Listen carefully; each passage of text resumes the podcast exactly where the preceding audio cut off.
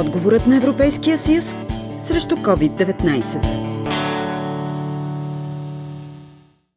Въпреки, че Обединеното кралство се намира в преходния период на своето оттегляне от Европейския съюз, там все още продължава да се прилага цялото му законодателство, което включва и правилата за отпускане на държавна помощ. През пролетта Европейската комисия одобри така наречената схема Чадър в подкрепа на малките и средни предприятия и на големите корпорации, които са засегнати от пандемията от коронавирус. Тя включва и субсидирането на заплати в сектори, които напълно спряха своята работа. 26-годишният литовски студент Симонас Годонис е асистент-менеджер в бар в шотландския град Абърдин до 20 март тази година, когато всички ресторанти и клубове са затворени.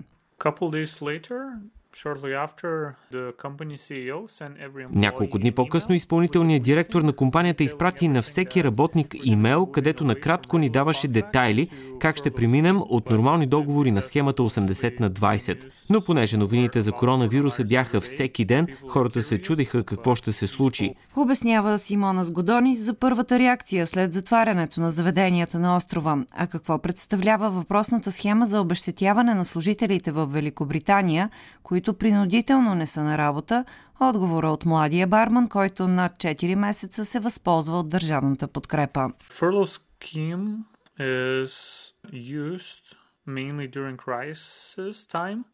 Схемата за подпомагане се използва главно по време на криза и включва 80% от средните часове на работа, ако си на почасов договор. По тази схема може да се плаща до 2500 паунда максимум. Тя е 80% от средния доход. Така че ако получаваш 1000 паунда на месец, ще получаваш 800 паунда. Всичко платено от държавата.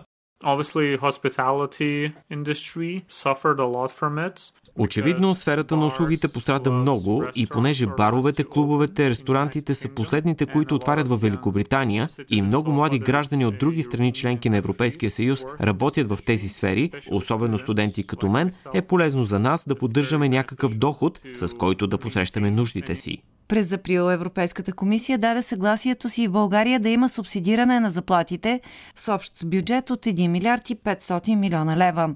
Мярката има за цел да запази работните места в браншовете засегнати най-силно от коронавирусната пандемия. За да избегнат съкръщения на персонал от мярката, позната у нас като 60 на 40, се възползва и шуменска фирма за производството на капачки с близо 500 работници. Помощта приложихме през май, казва Диана Габровска от отдел човешки ресурси в компанията тъй като в този месец компанията имаше, можа да отговори на условията и а, имаше обективно спад в а, натоварването. Приходите ни от продажби бяха с повече от 20% по-низки спрямо същия период на предходната година, като от а, мярката се възползвахме частично спиране на производството. В различно време, различен брой работници бяха пуснати принудително в платен годишен отпуск. Дори и такива, които нямаха право на платен годишен отпуск, т.е. нямаха 8 месеца, съгласно поправките в Кодекса на труда, работодателя ги пусна по своя инициатива в платен годишен отпуск. Намаленото натоварване в шуменската фирма е усетено още през април и оттам започват частичното спиране на производството в различни звена.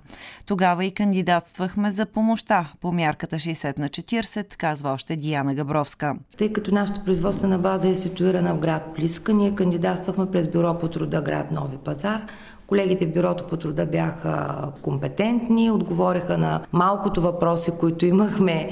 Парите си получихме почти веднага, след като ни одобриха. Така че бих казала за компании като нашата производствена, тази мярка е добра и работеща защото при нас не се стигна до затваряне на цялото предприятие и до липсата на работа за един цял месец, например. Около 430 работници на шуменската компания са били пуснати между 1 и 10 дни в платен годишен отпуск през май.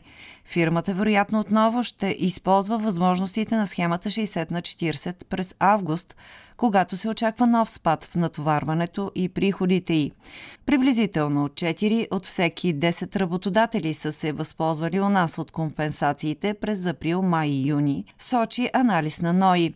Според него най-много са били от секторите търговия, хотелиерство и ресторантьорство и преработваща промишленост. Европейския съюз продължава с мерките за възстановяване на държавата държавите членки от пандемията с COVID-19 и през следващите 7 години с приемането на дългосрочния бюджет за 1,8 трилиона евро.